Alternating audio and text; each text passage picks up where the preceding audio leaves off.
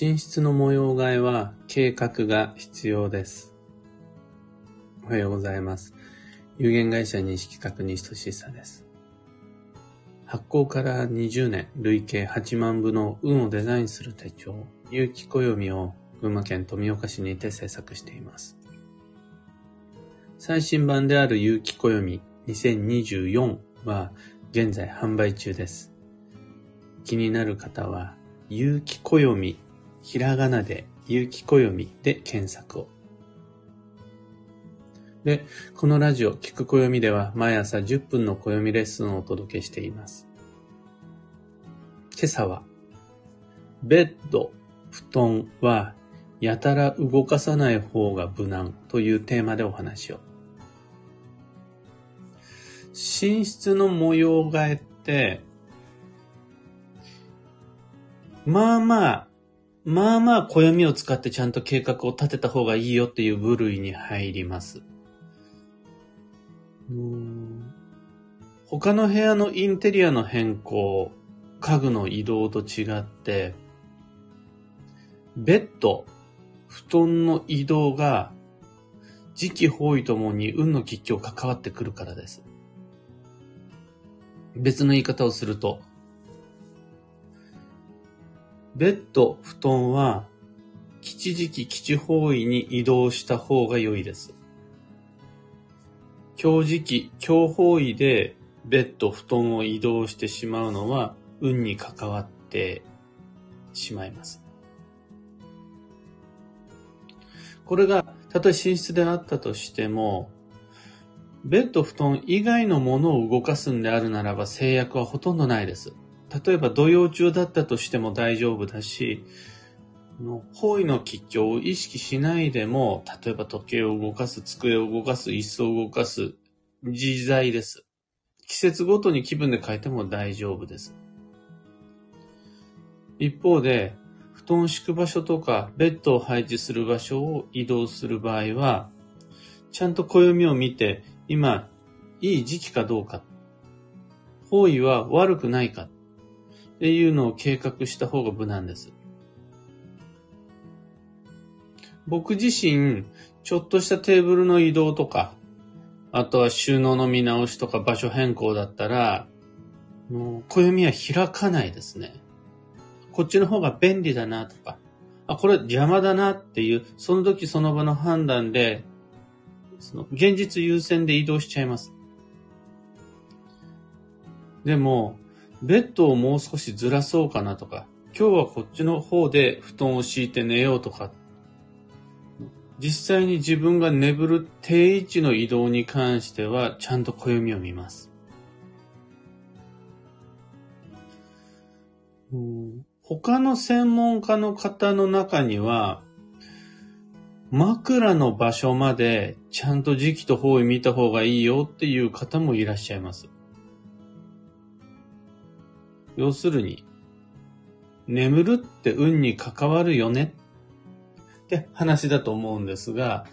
僕はそこまで枕の位置にはこだわらないです。それよりは自分がま、眠る四角いスペースがどの場所に来るのかっていう方が重要です。で、時期の吉凶に関しては暦、有機暦の中には載っています。注意の時期を避けて、それ以外の時に眠る場所移動してもらえれば OK。方位に関しては実は載ってないんですよね。その、有機暦の中に載っているのは基地方位が載ってるんですが、もちろん基地方位に移動するの全然ありなんです。ありなんですが、本来ベッドの布団の移動の方角方位は月番基地方位っていうんで見ることになります。月番基地方位って毎月必ず一つはある基地方位っていう探し方なんですが、本来はそれでベッド移動します。ただ、もちろん基地方位、暦の中に載っている基地方位で移動するのも全然あり。ではそうすると、本当に年に何ヶ月かしかないっていう感じで場所も限られてきちゃいます。本来は月番基地方位っていうのを見ます。でこの方角を見る際に、吉凶の後に重要になってくるのが、どうやって方角を見るかなんですが、西企画の場合は眠る場所の中心点の布団もベッドも多くの場合丸じゃなくって長方形じゃないですか。この布団ベッドの4つの角をそれぞれ対角線で結んで交わる一点、これを中心点とします。で、この中心点から見て、1メートル以上を移動するときには移動と判断します。5センチとか10センチ、20センチ、30センチ程度の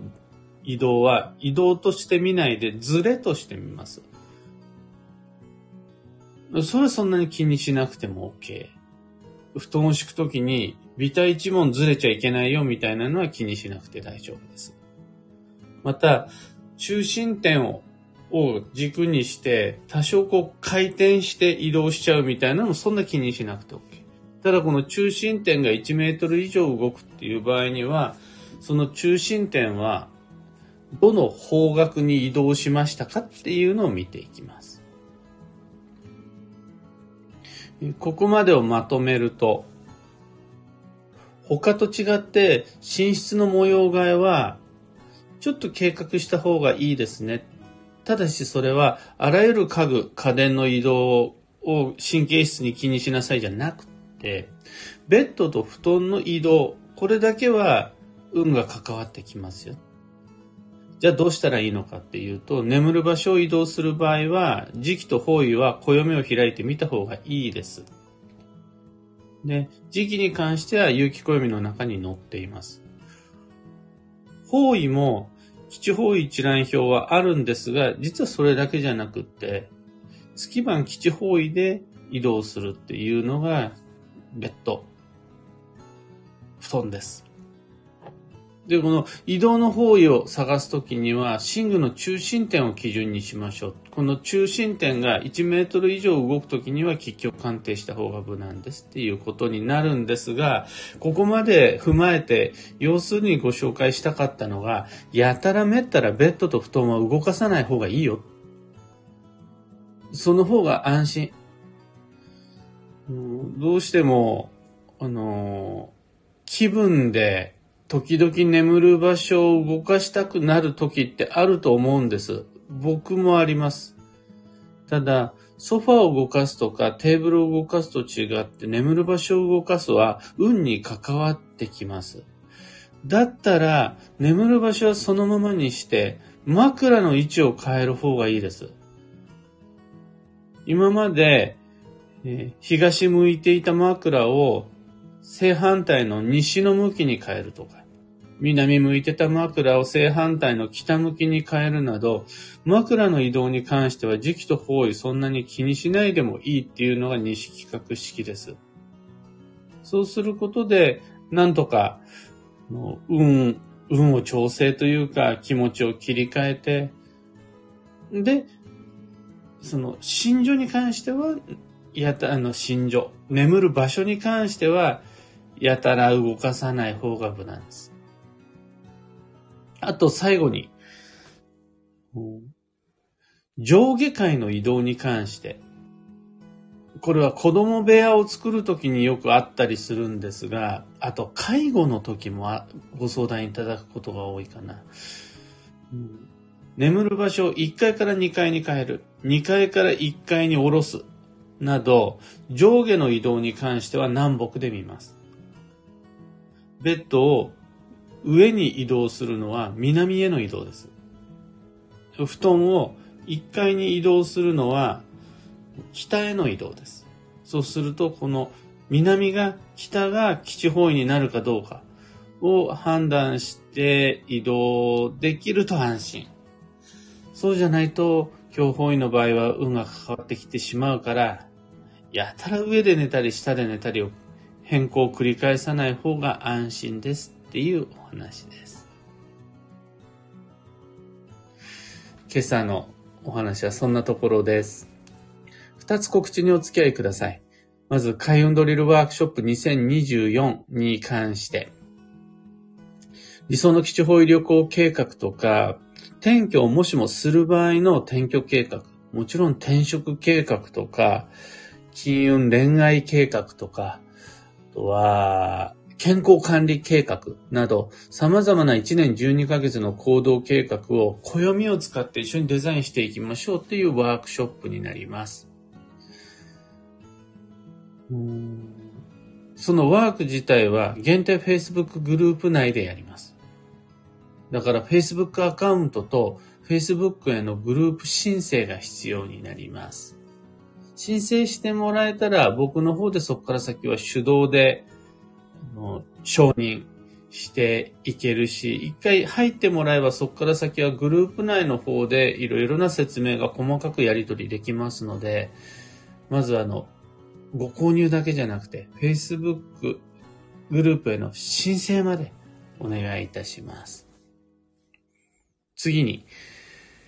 今月の東京鑑定会が2023年10月25日水曜日にあります。最寄り駅が外苑前、神宮球場からすぐ近くにある南青山のシェアサロンにて対面鑑定を月1でやっています。繁忙の9月を終えて、この後、年末から来年に向かって未来がどんどんどんどん動いていく中で、行動計画の修正であるとか、正しい目標設定などが必要になった時には、ぜひ、暦一緒に読み解いていきましょう。開運ドリルも鑑定会もお申し込みは放送内容欄のリンクからお願いします。あと、業務連絡が一つだけ。有機暦のオンラインサロンである運をデザインする暦ラボのメンバーの皆様、毎週金曜日はオンライン講座です。この後、8時30分から西企画式の中世学ご紹介します。今回は、七石金星の生き方です。毎週金曜日のこの配信は、今シーズン、自分らしい生き方、ライフスタイルをテーマにしてるんですが、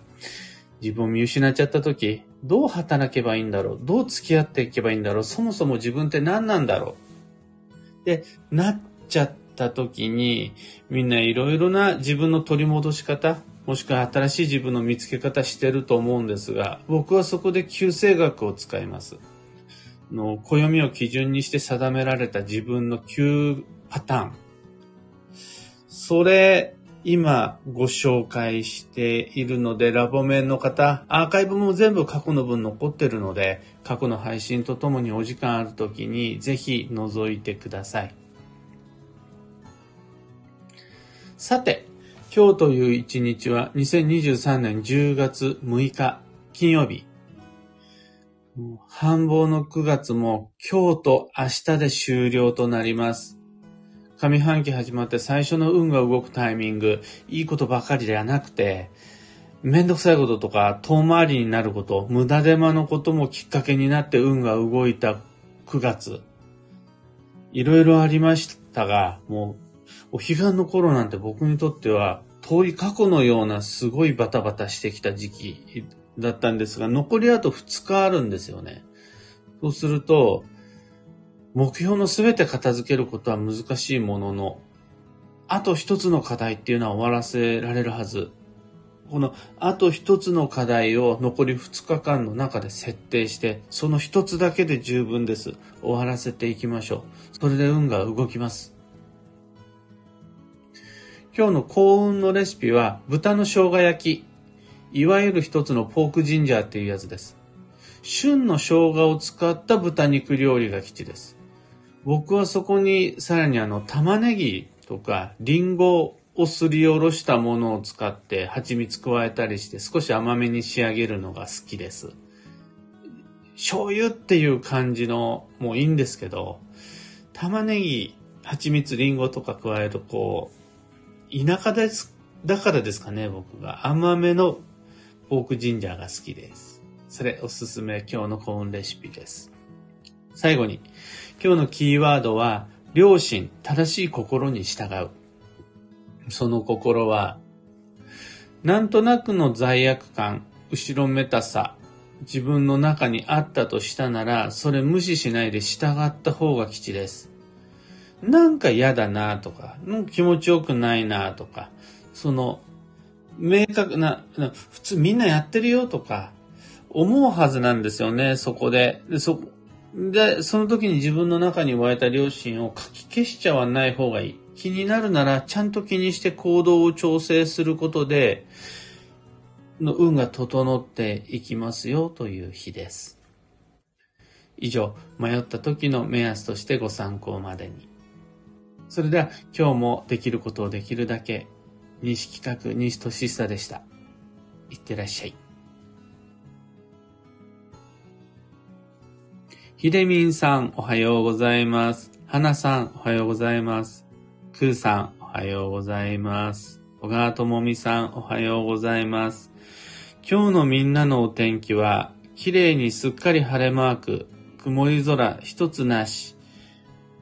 群馬県富岡市の僕の今この窓から見える空は薄曇りっていう感じですかね。真っ青な空が広がるというよりは、薄曇りの明るい、でもところどころに青空も見えている、そんなお天気です。残り繁忙の2日間のラストスパートをするには、ちょうど良い気持ちよいお天気。もしかしたら明日天気予報どっかで見たんですが、明日は少し崩れてくるっていうこともありそうなので、晴れだからこそできるようなことは今日終わらせてしまいましょう。ゆうさん、キュアナさん、マーチさん、ビートさん、石川さゆりさん、タミーさん、キーボードさん、カンポ花子さん、ロミさん、エヌシャンティさん、おはようございます。もうすっかりと繁忙の9月にやられて、げっそり疲れちゃって、ああ、もう起きるのもだるいなんていう方もちらほらお見受けいたします。っていうか、僕自身がそんな感じです。が、もう僕は10月になったら意地でも休むので、10月の8日からは頑張らないと決めているので、あと2日間だけ、ゴールをちゃんと設定した上でのあと2日間だけでは諦めずに、気を抜かずに頑張っていきたいと思います。